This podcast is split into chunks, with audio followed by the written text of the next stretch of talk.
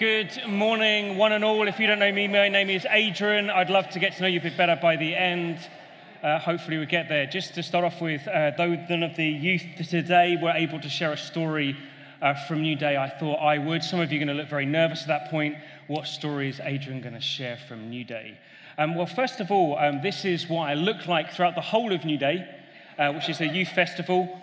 Uh, on one of the evenings, they do a gathering uh, to come to worship, to then hear some great teaching, and they call it Neon Night. I didn't know what that meant, uh, but allowed varying people, to be honest, I was under a level of duress to uh, kind of allow me to get presented for Neon Night, which is this is what the outcome was, um, where someone dyed my hair blue from behind.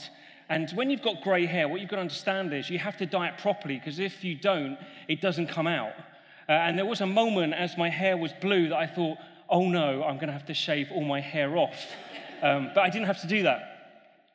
I can honestly say, bigger picture of the whole thing, it was an utter privilege. Lucy and I both went uh, to hang out with the youth for a week. Uh, it's just unbelievable to see these young people and just how they're seeking to look out for one another, uh, seeking to kind of uh, encourage one another, and then also like having moments where you then get to connect with God. Uh, and it's just phenomenal seeing that. I think for me, kind of two highlights. One would be a high low light, which would be, I think it was on the Wednesday or Thursday. Uh, I walked in on a water fight where it seemed as though everyone then thought the game was let's just get Adrian. And so I was not dressed for it. I was literally dressed like this. And I can promise you there was no one wetter than me by the end. Uh, but it seemed to bring a lot of pleasure to other people. Um, uh, I, I did try and give as good as I got, but I'm too old. Um, the other bigger highlight, I think, would just be uh, the moments of just seeing uh, seven and a half thousand young people engaging with God and allowing God to engage with them. And there was, uh, particularly on the last night, there was this moment where uh, twice there was kind of this call. If you've come looking for God, God is looking for you and wants to know you. And if you'd like to know who God is and how he wants to know you through Jesus, uh, we want to call you to come forward. Uh, in order that we can connect you with other people, not so it becomes like some big moment of everyone going, wow, they're looking, look at them, they're going forward. In actual fact, there was total silence. No one applauded. And then you saw scores. And when I say scores, I mean hundreds hundreds of teenagers quietly moving forward to say, Yeah, I'm going to make Jesus Lord. And, and it's just breathtaking. And you think, man, that is worth looking like that. It's worth being utterly soaked. It's worth not sleeping a lot to see those sort of moments. And I, I would encourage you, if you've seen any of the teenagers, they're the ones who look to the floor. Um, just go and talk to them because they had an amazing time. All of them came back saying, can't wait till next time, which I think says everything. Um, so it was an utter privilege to be with them over two Sundays. But today we get to continue this series we've called uh, Stories for the Journey, where we're looking at a different story each uh, Sunday. Uh, that's found in the Old Testament that reveals something about who God is and how God interacts with people like you and I. And today, as Gus said, we get to look at this amazing story of Joseph. Now, I have a shock confession, and that is I really don't like musicals. Um, to be honest, I went to see um, The Greatest Showman as, a, as an act of love towards the rest of my family. Uh, Sam, my son, wasn't there. It was just an act of love to my daughters and my wife, and we went to see it. And I, I thought it was just some show about a showman. That's literally it. I didn't know what I was going into and I knew that Wolverine was in it, and so I thought, you know, it's going to be all right. It's, it gets one song in, which is literally the start of the film, and I think, okay, you know, it's fair enough. He wants to sing to his family and dance around curtains. That's okay. Second song, I'm starting to think, why does he keep singing? I, I thought there's going to be some action here. Third song, I'm thinking, this is a musical. I have been duped. And I turn to Lucy and I say, Is this a musical? And she says,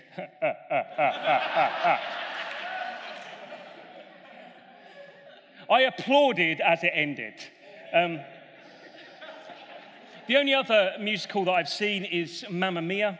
Uh, I saw that because someone told me on film, they said, definitely watch it, it's great, apart from the singing.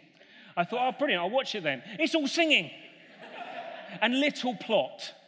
Uh, so musicals don't do it for me. So Joseph, I've listened to it once under duress because my daughter was really into it. I don't really know this song. So if at any point you want to just jump up and start singing a song because you love the musical, please do. Um, I'll just silence myself and say I'll, I'll, endure the musical, but we'll see how we go. Um, but Joseph is more than a musical. It is this phenomenal story which I hope by the end of it, we're going to see how God reveals and fulfills his promises to us as humans, how God is a God who has a heart for restoration, and how God seeks to bring salvation. It is a phenomenal story. And in it, where we start off with is promises. You see, Joseph's great great great grandfather was a man called Abraham who God promised and said, out of you, I'm going to give birth to a nation. A nation, a family that's going to bless all other families and nations and tribes in the whole of the planet forever. Your descendants are going to outnumber stars in the sky. Man, that's the kind of promise to get. And Abraham lives and believes God and has a son called Isaac. And Isaac becomes the one that God then in turn calls and speaks to and says, just as I blessed your father, I'm now going to bless you. And I bless you to be one who's going to be a blessing to all other nations and families. Out of you, all will be blessed. And from Isaac, you get Jacob. Now, Jacob was a bit of a scoundrel. He was always playing out against his brother. His older brother should have got everything, and yet he dupes his older brother and says, Hey, for a meal, can I get your blessing?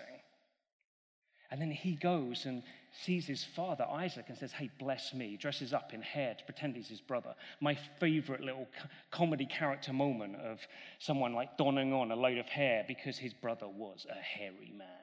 That's my favorite verse in the whole of the Bible. I love writing it in people's cards because people think I'm going to give them something spiritual. I always write that, saying, Because his brother was a hairy man.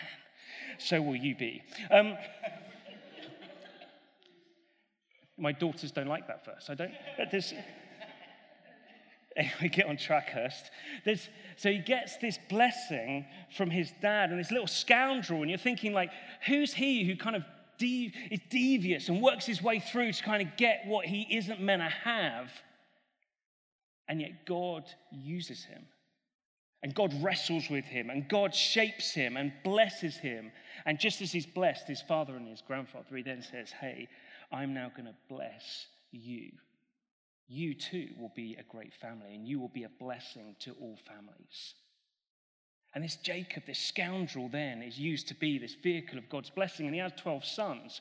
One of them, though, is his utter favorite, and his name's Joseph. And he kind of singles Joseph out from everyone else. And he says, I'm not going to give you a Technicolor dream coat because that doesn't exist. Rather, I'm going to give you an ornate robe. These were shepherds, so it definitely had fur. That's a fact. It's not a fact. Please don't ever quote that. And it probably didn't look like this. But Joseph singled out amongst all of his brothers, all the brothers who were older than him, 10 of them. And Joseph is the one that's given the special robe and said, Hey, do you know what? I love all of you, but he's my favorite. And not surprisingly, the other brothers didn't like Joseph. And so there comes a moment where God too brings a promise to Joseph. And he brings a promise through dreams. It's a bizarre way. You think, well, surely he's going to speak like he has to the father, to the grandfather, to the great grandfather. And yet, in this moment, it's through two dreams. And Joseph kind of wakes up and he says, Last night I had the strangest dream. ah, you see. Um, I, I, did have to check out with Julia that that was actually a song. Um, and he comes to and he starts to share with his brothers. And one of the dreams he has is that all of them are bowing before him. Now, they don't think, oh, this is the best dream ever. Oh, come on, let's bring this on. Rather, they're like, what on earth does he think he's about? That we're going to bow to him? No way. Bad enough you've got the nice robe. We're never going to bow to you. And Joseph says, Hey, if you think that's a crazy dream, what about this one? Where actually isn't just you, it's everyone in our whole family, including our father. At that point, even the father who sees him as his favorite is like, I think you're going a little bit far, teenager. And yet, it says also that he kind of stores it away and says, I just wonder what might happen to my son. And so we get this point of this promise, this promise that's given to Joseph, like promises that have been given to his father, his grandfather, his great grandfather, that God is going to cause him to be elevated to a position where, in the end, the rest of his family bow before him. And we're left thinking, well, how's that going to work out? Because how does God fulfill these promises, these massive promises of descendants that's going to outnumber stars in the sky, a family that's going to bless all other families? And we get into Joseph, and we find Joseph going to find his brothers with some sheep because his brothers were shepherds. And so he goes off to find them. And what you've got to understand about Joseph is why he goes out to find them is he likes to tell tales on them. He likes to go back to dad and say, hey, you know, you told them to go to that field. They didn't go there. You know, you said that they've got to do this. They didn't do that. And so his dad sends him out, and he's wandering along, wearing his cool robe, thinking, look at me, look at me. Don't you think? It? Anyway, there's. and they're looking, and they see him from a distance. Yeah, I do know the words. That's why I stopped singing it. There's um. Lucy's my prompter because often I do make up words uh, for songs that are highly inappropriate. And I'll find myself singing them thinking, this is an appropriate song. Lucy goes, Do you know the words to that? And be like, Yeah, it's this. And she'll go, No, it's this. And I'll go, Oh, no. um, that's why I stopped. As you're going to see in a moment in the story, that song is highly appropriate, as we'll see. But um, at this moment, it isn't appropriate. Anyway, he's wandering along they see him coming and they think, that's it, let's kill him. Kill him. But one of the brothers, Reuben, he says, no, no, please don't kill him. Why don't we lob him in that well, that cistern? And so, as Joseph kind of makes his way up to them, Reuben kind of wanders off, and the rest of them grab Joseph and they throw him whoop, into the pit. Whilst he's down there, they're kind of thinking, what do we do? And they see in the distance some travelers coming through, some travelers who deal in goods. I think, wonder if we could sell him. You know, he thinks he's so special. Let's sell him. We make some money and we also get rid of him. So they get him out and they give him to the traders and say, hey, you take him. And they give him some money and they take Joseph to Egypt. Meanwhile, Reuben comes back and he looks in the well because he'd been thinking, hey, now Joseph is being thrown down there. I'm going to go down, grab him when no one's looking, and just take him back to dad and pretend nothing happened. Goes there, he's like, What has happened? And everyone panics. That moment of being found out, and they get the jacket and they say, Hey, I, I don't know what's happened, but here's the robe. And, and actually, let's just get a sheep here, slit the throat, let's pour blood all over it. And now let's go back to dad and just present this. And so they go back to their dad, Jacob, and all they do is simply give the robe with some blood sprinkled on. And Jacob takes it and sees it with his detective mind. Before CSI, there was Jacob. And he looks at it and he inspects it and he sees the blood and he sees the tailoring and he says, There is only one thing that could have happened. Joseph must have been devoured by a wild animal. I don't know about you, but I sometimes look at that and I think, to me, it seems like they didn't rip it or anything. They just literally got the robe, dipped it in some blood, taked it back to their father, and the father looks at it and goes, There's only one answer. Devoured by the cleanest wild animal that you could possibly know, who undressed Joseph, killed him, and sprinkled some of his blood on the robe. That's what's happened here. And all of them go, Oh, yeah, yeah, yeah, yeah. I, th- I think that is what happened. That is what happened. And Jacob takes it and sinks to his knees and says, No!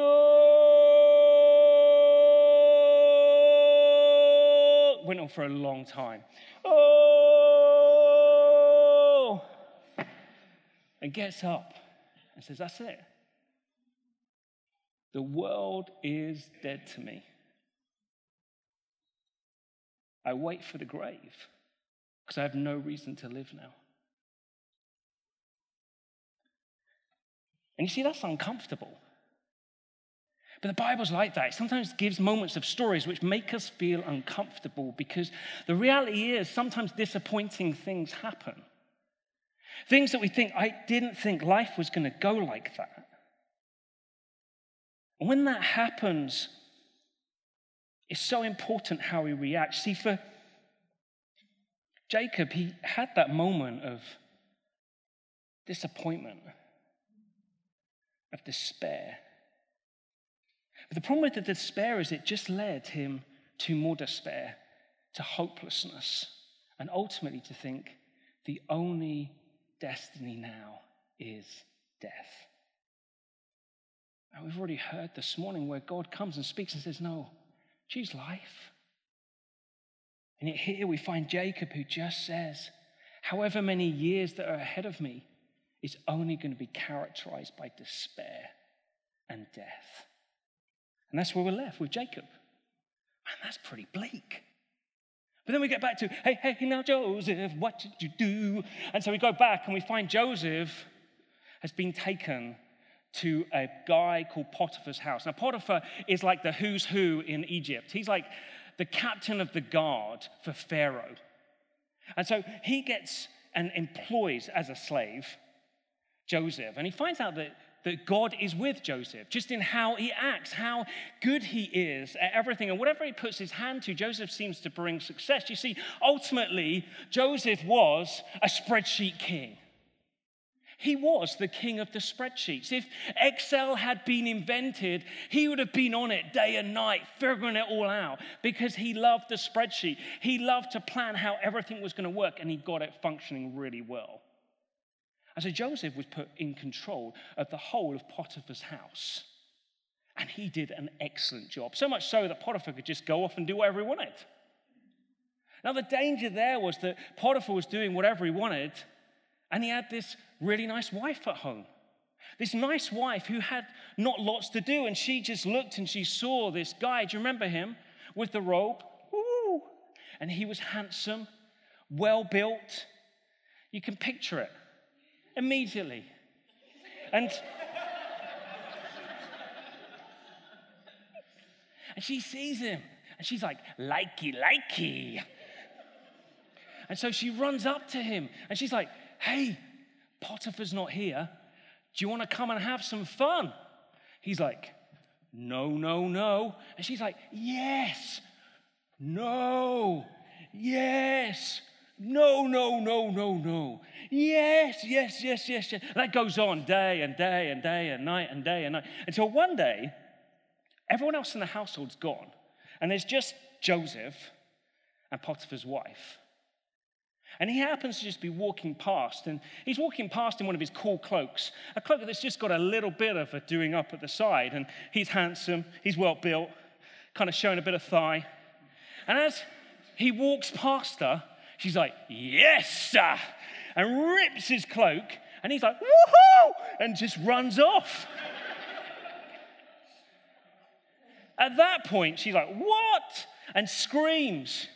Everyone, listen to me. And everyone runs in. What has happened? Joseph's tried it on. Look, I've got his cloak. He was doing his kind of striptease act in front of me, and this is what he left. Potiphar arrives back and he's like, What on earth is going on? Joseph, I thought you were the spreadsheet king. You're going. You're going down. And at this point, Joseph ends up in chains. He ends up in prison. And he kind of realizing, man, Joseph's story is this massive roller coaster from one moment he's in a pit, next moment he's kind of there, seems to be making the most of the whole of his surroundings, and then the next he's in prison. No, no, this is the one that God promised. Two dreams, whole family's going to bow before him. He's now in prison. And what we're told is that as he's in prison, God is with him. No, no, surely God's with him when he's doing the spreadsheets and making everything go well. That's like God with you. Success, success, success. No, he's in prison, forgotten, falsely accused, no way of escape. And it says, God is with him. And as God is with him, Joseph just sets about being who he knows he's meant to be to everyone else. And before long, he's put in charge of the whole of the prison. He's the spreadsheet king, he's the one to be trusted, in charge of the whole prison. And one day he's kind of doing his rounds and he bumps into a couple of guys, a couple of guys about flour and juice. And they were up to no good, it has to be said, because the Pharaoh had had them in his employment and decided they'd done some stuff that meant he didn't trust them and he wanted them in prison. And these two guys, a baker and the cupbearer, are kind of really troubled. And so Joseph looks to them and says, But what is going on here? And they say, Hey, we had this dream last night, both of us individually, and they're weird dreams and we can't understand it, and no one will interpret it for us. And Joseph steps forward and says, Hey, I know a God who interprets dreams. Tell me your dreams. And so the cupbearer steps forward and says, Hey, this is my dream, and tells this quite weird dream. And then at the end, Joseph says, Hey, God can cause us to understand this. And what this is about is actually you're going to be freed. You're not going to linger in this prison much longer. Pharaoh is going to have you back in his favor, and you're going to be free. And when you're free, you need to remember me. The baker at this point is like, man, this guy's on a roll. I'm in. This is my dream. At that point, it's a holiday, it's a Hollywood film. All the shutters shut, crows at the window.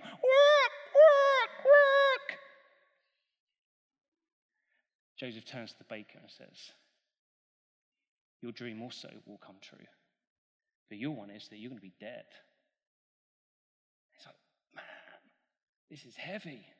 And within three days, the cupbearer is back at the Pharaoh's side, and we're told the, the bread maker is dead in a barbaric way, as we're going to hear lots about next week, on a stake. I'm like, what on earth is going on here? And the cupbearer is free, and he just forgets Joseph. And so we find again Joseph just there, lingering, thinking, You forgot. It doesn't then turn in despair, but rather it just says he carries on, knowing God is with him. And then one day we get to this point of a throne, a throne that is sat on by Pharaoh. Pharaoh, too, has had dreams, and his dreams are deeply troubling him. And he just can't shake them. As he calls all of his people around him who seem to know stuff and have ideas or seem to be able to interpret the times and says, Look, these are my dreams. Can you help me? And they're like, no, we can't help you at all. The cupbearer, he's there and he kind of hears them talking. He thinks, hey, there was this guy I knew who seemed to be able to deal with dreams like this. Because if there's something strange and it don't look good, who are you going to call?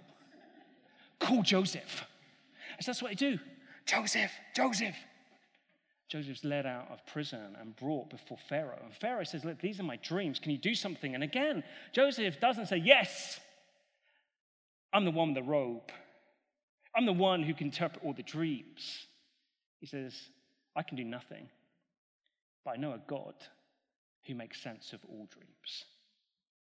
And at that point, Pharaoh tells him the dreams, and Joseph hears them and says this is what God's doing. He's getting things ready here. He's saying that actually it's going to be seven years of prosperity, of abundance. But then it's going to be followed by seven years of utter famine. He says, Why God's telling you this is in order that you can save everyone, in order that you can manage the prosperity moment, the abundance moment, in order to provide for the famine moment. In order that what? In order that you could be used to be a blessing for all nations. No, no, no, no, that was Abraham. This is Pharaoh. It can't be that. And then Joseph says, therefore, you need someone who can orchestrate for this, orchestrate this for you. And Pharaoh says, Who can I find And then it says he looks at Joseph and sees God's hand on him and says, You're the spreadsheet king. You're the one. You have all authority over my kingdom to ensure that everything that you've spoken about happens, that we provide and store now for the famine that is to come. Why? Because this is part of his DNA, Joseph. This is part of the promise that was given to his great great grandfather. You're going to be a blessing to all nations. But how does that work? It works like this you get taken into slavery, sold into a, a, a, workplace where it seems everything's going well, get falsely accused, end up in prison, then end up at the right hand of Pharaoh, and then administering his whole kingdom in order that you can be a blessing to all people. But this isn't the ultimate end of that story. But it's these moments to say, hey, God fulfills his promises in obscure and surprising ways. And it's to cause us to think, is God ultimately going to do that in a surprising and obscure way? Oh, he is. And it's going to be through Jesus. But a moment, we get back to Joseph. And so Joseph is put as Pharaoh's right hand man. He's put as leader over the whole of the kingdom. And through the seven years of prosperity, he stores so much grain that it says it is beyond counting. The warehouse is beyond dimensions that could be measured. And does that. Then the seven years of famine come. And he begins to administer all of the produce that he's got to those that are in need. Two years into the famine, and there's this little family that are knocking around in a nation next door to Egypt. The head of that family is a guy called Jacob, who's just still despairing, still longing for death. And yet he knows he's got to look after his family, and he says, Hey, we have nothing. We have no food left. We need to go to Egypt because there's food there. And so he sends 10 of his sons off. He keeps his youngest one, Benjamin, Joseph's actual natural brother, and says, No, he's going to stay with me because I cannot lose him. But you 10 go to Egypt. And so they all head off to Egypt and they find their way into Joseph's room. Joseph's room of administration, and they come before him. And as Joseph sees them come through the door, he recognizes all of them but they don't know who he is. And he talks through an interpreter. So they don't know that he knows their language. And they come through and they say, We've come from a distant country. We've come on behalf of our father and we've asking you for grain. We've come with silver to give you. Joseph sees and says, No, you're not. You're spies. That's who you are. Joe, the brothers say, No, no, we're not spies. We're just here in need. Come provide for us. Joseph says, Oh, yes, you are. Oh, no, we're not. Oh, yes, you are. Oh, no, we're not. Oh, yes, we are. Oh, man, this is poor. I'm working hard here. Uh,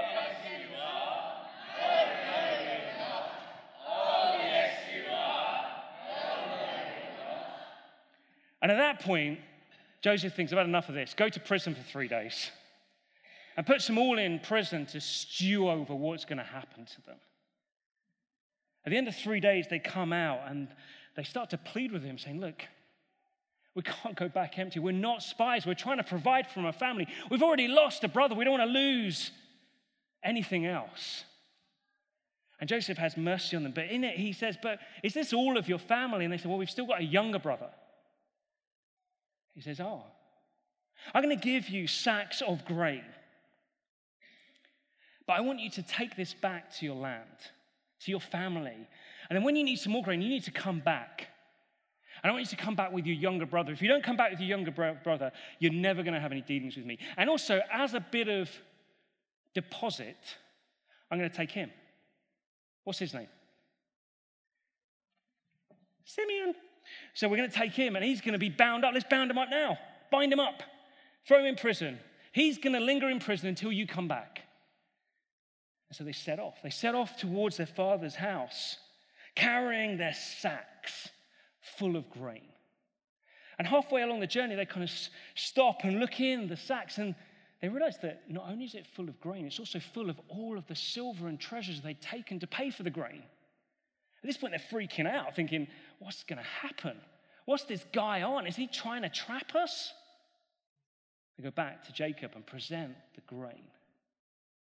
And at this point, Jacob hears the story. And his only response is, I know the way that this goes. We're not going back. Simeon is now dead to me. I've now lost two sons. And you're left thinking, what? Surely there was a glimmer of hope here. And it just exposes what disappointment had done in Jacob's heart that just made him think, man, it's lost. But then it gets to a desperate time again, like a moment where all the grain runs out, all the food is gone again. At that point, there's only one way forward it's only back to Egypt. And so the brothers come and say, Dad, we've got to go, but we've got to take Benjamin with us. If we don't, there's not going to be any dealing. And Jacob agrees to it. And so they go back and they go before Joseph, and he releases Simeon to them and does a big banquet, and they have a party. And he said, Oh, ah, this is really good. And they say, Hey, we've come back. We've double amount of silver because bizarrely we had our silver last time, and we want to give you stuff. So Joseph hears it, and they have a party together. And then at the end of it, Joseph says, Let's get you ready to go back. So he talks to his stewards and says, Let's pack them fully with everything. Everything? Yes, everything. Like just full of grain, full of treasure, and put double the amount of silver back in them. But in that kid, in that little one there, you know the runt? Use him. I think his name's Benjamin. And put this trophy, this magnificent trophy, in his sack. So that's what he did. And the brothers all head back to go home. But as they're on the way, suddenly Joseph's attendants catch up with them and tell them all to stop. And they've come with this instruction from Joseph to say, We've come to search the sacks because someone's stolen the amazing silver trophy. It's actually a silver cup. The amazing silver cup. And they're like, No one would have stolen the silver cup. Can't you understand? The last time we tried to give you silver, we tried to give you double amount this time. There's no way any of us is going to have stolen your silver cup. And the attendants say, Well, Joseph said a cup is missing. And whoever has the cup has to be his slave. And so they search the sacks. They search the first one. There's nothing there. The second, nothing. Third, nothing, nothing, nothing, nothing, nothing. Gets to the 11th. They open it.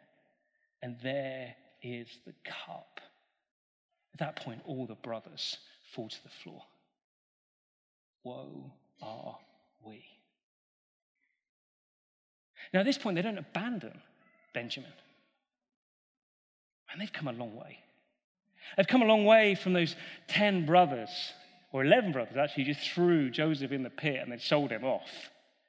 Now, at this point, they stick together and they go back to Egypt together. And they stand before Joseph and fall to their knees and say, Have mercy. Let us all be your slaves. Because if we go back to our Father without this son, he'll die. And then Judah, the oldest brother, steps forward and says, Actually, let them all go and just take me. Take me to be your slave. I'll do whatever you want. Just let them go. Man, what a journey they've had. And Joseph sees and hears everything they say and he can't contain himself anymore.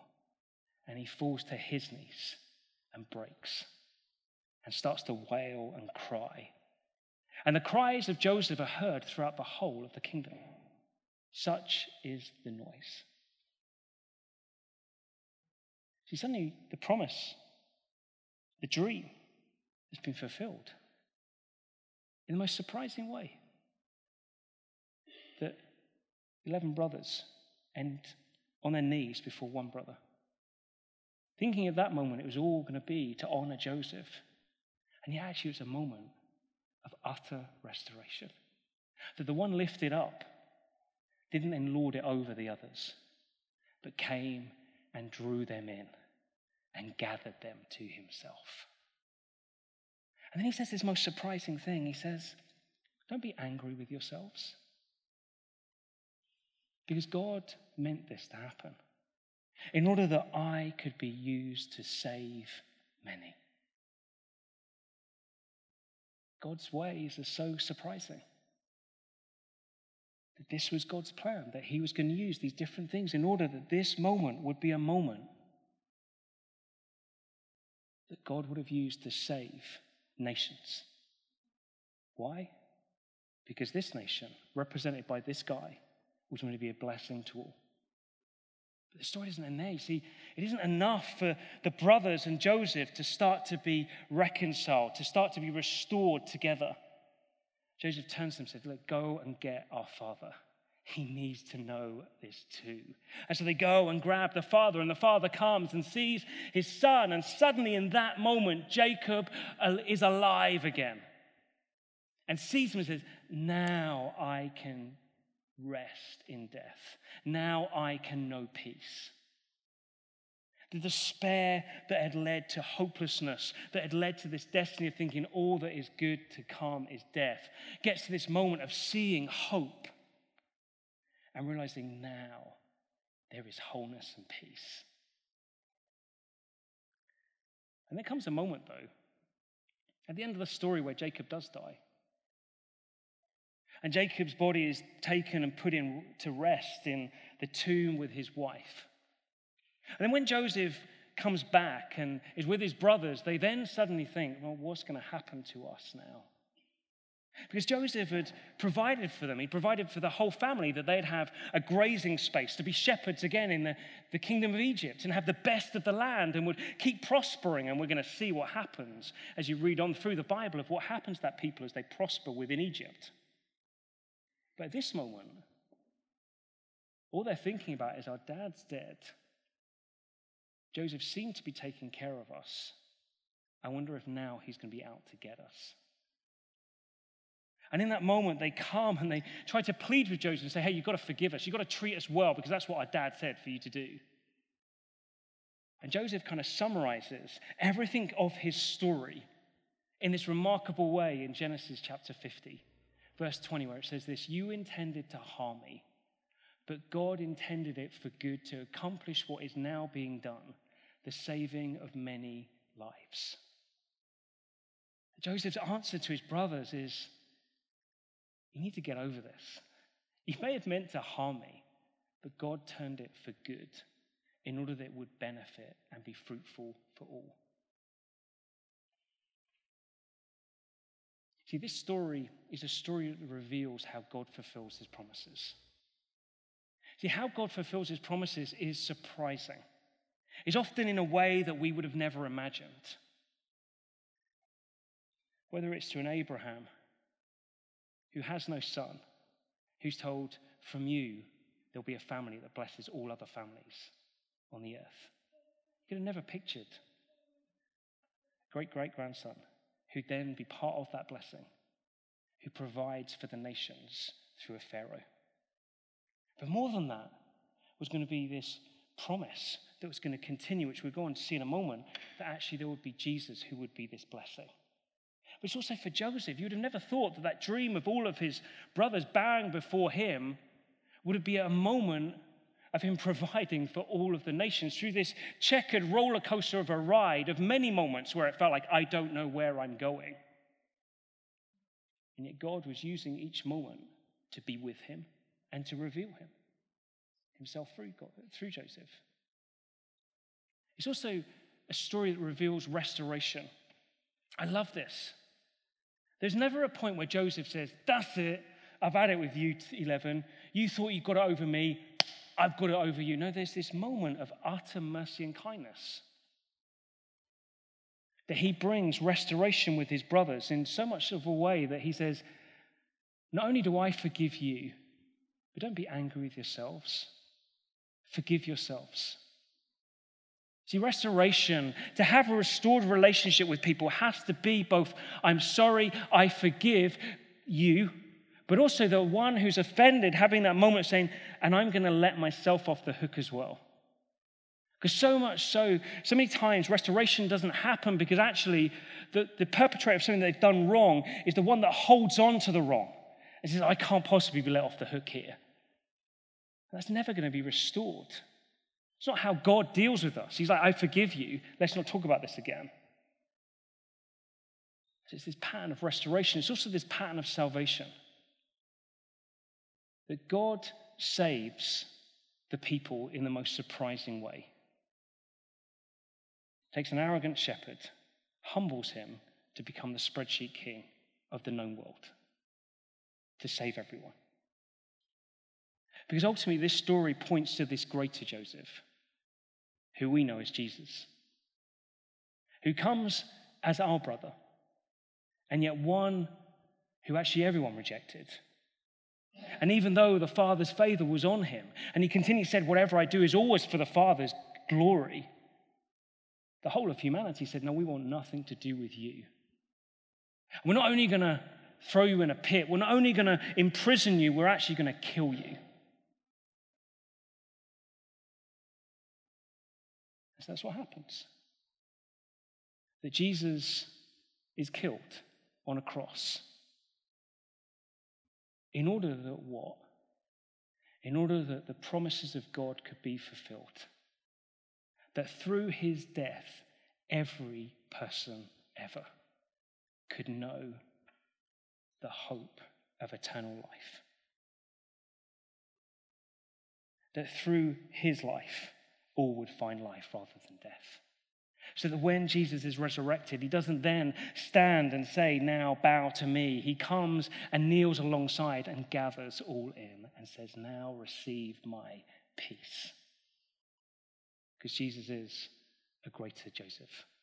Therefore, my question, just to end with, is this What's it for you from this story of Joseph? What's the thing that God is speaking to you about? For every single one of us, it will be different. Maybe it's the circumstance we're in at the moment. Maybe it's how God has promised things over our life and we've yet to see them happen. Maybe it's that we've come saying, I want to know God, but how do I work to know Him? And we realize actually, me being right with God has nothing to do with me, it has everything to do with Jesus.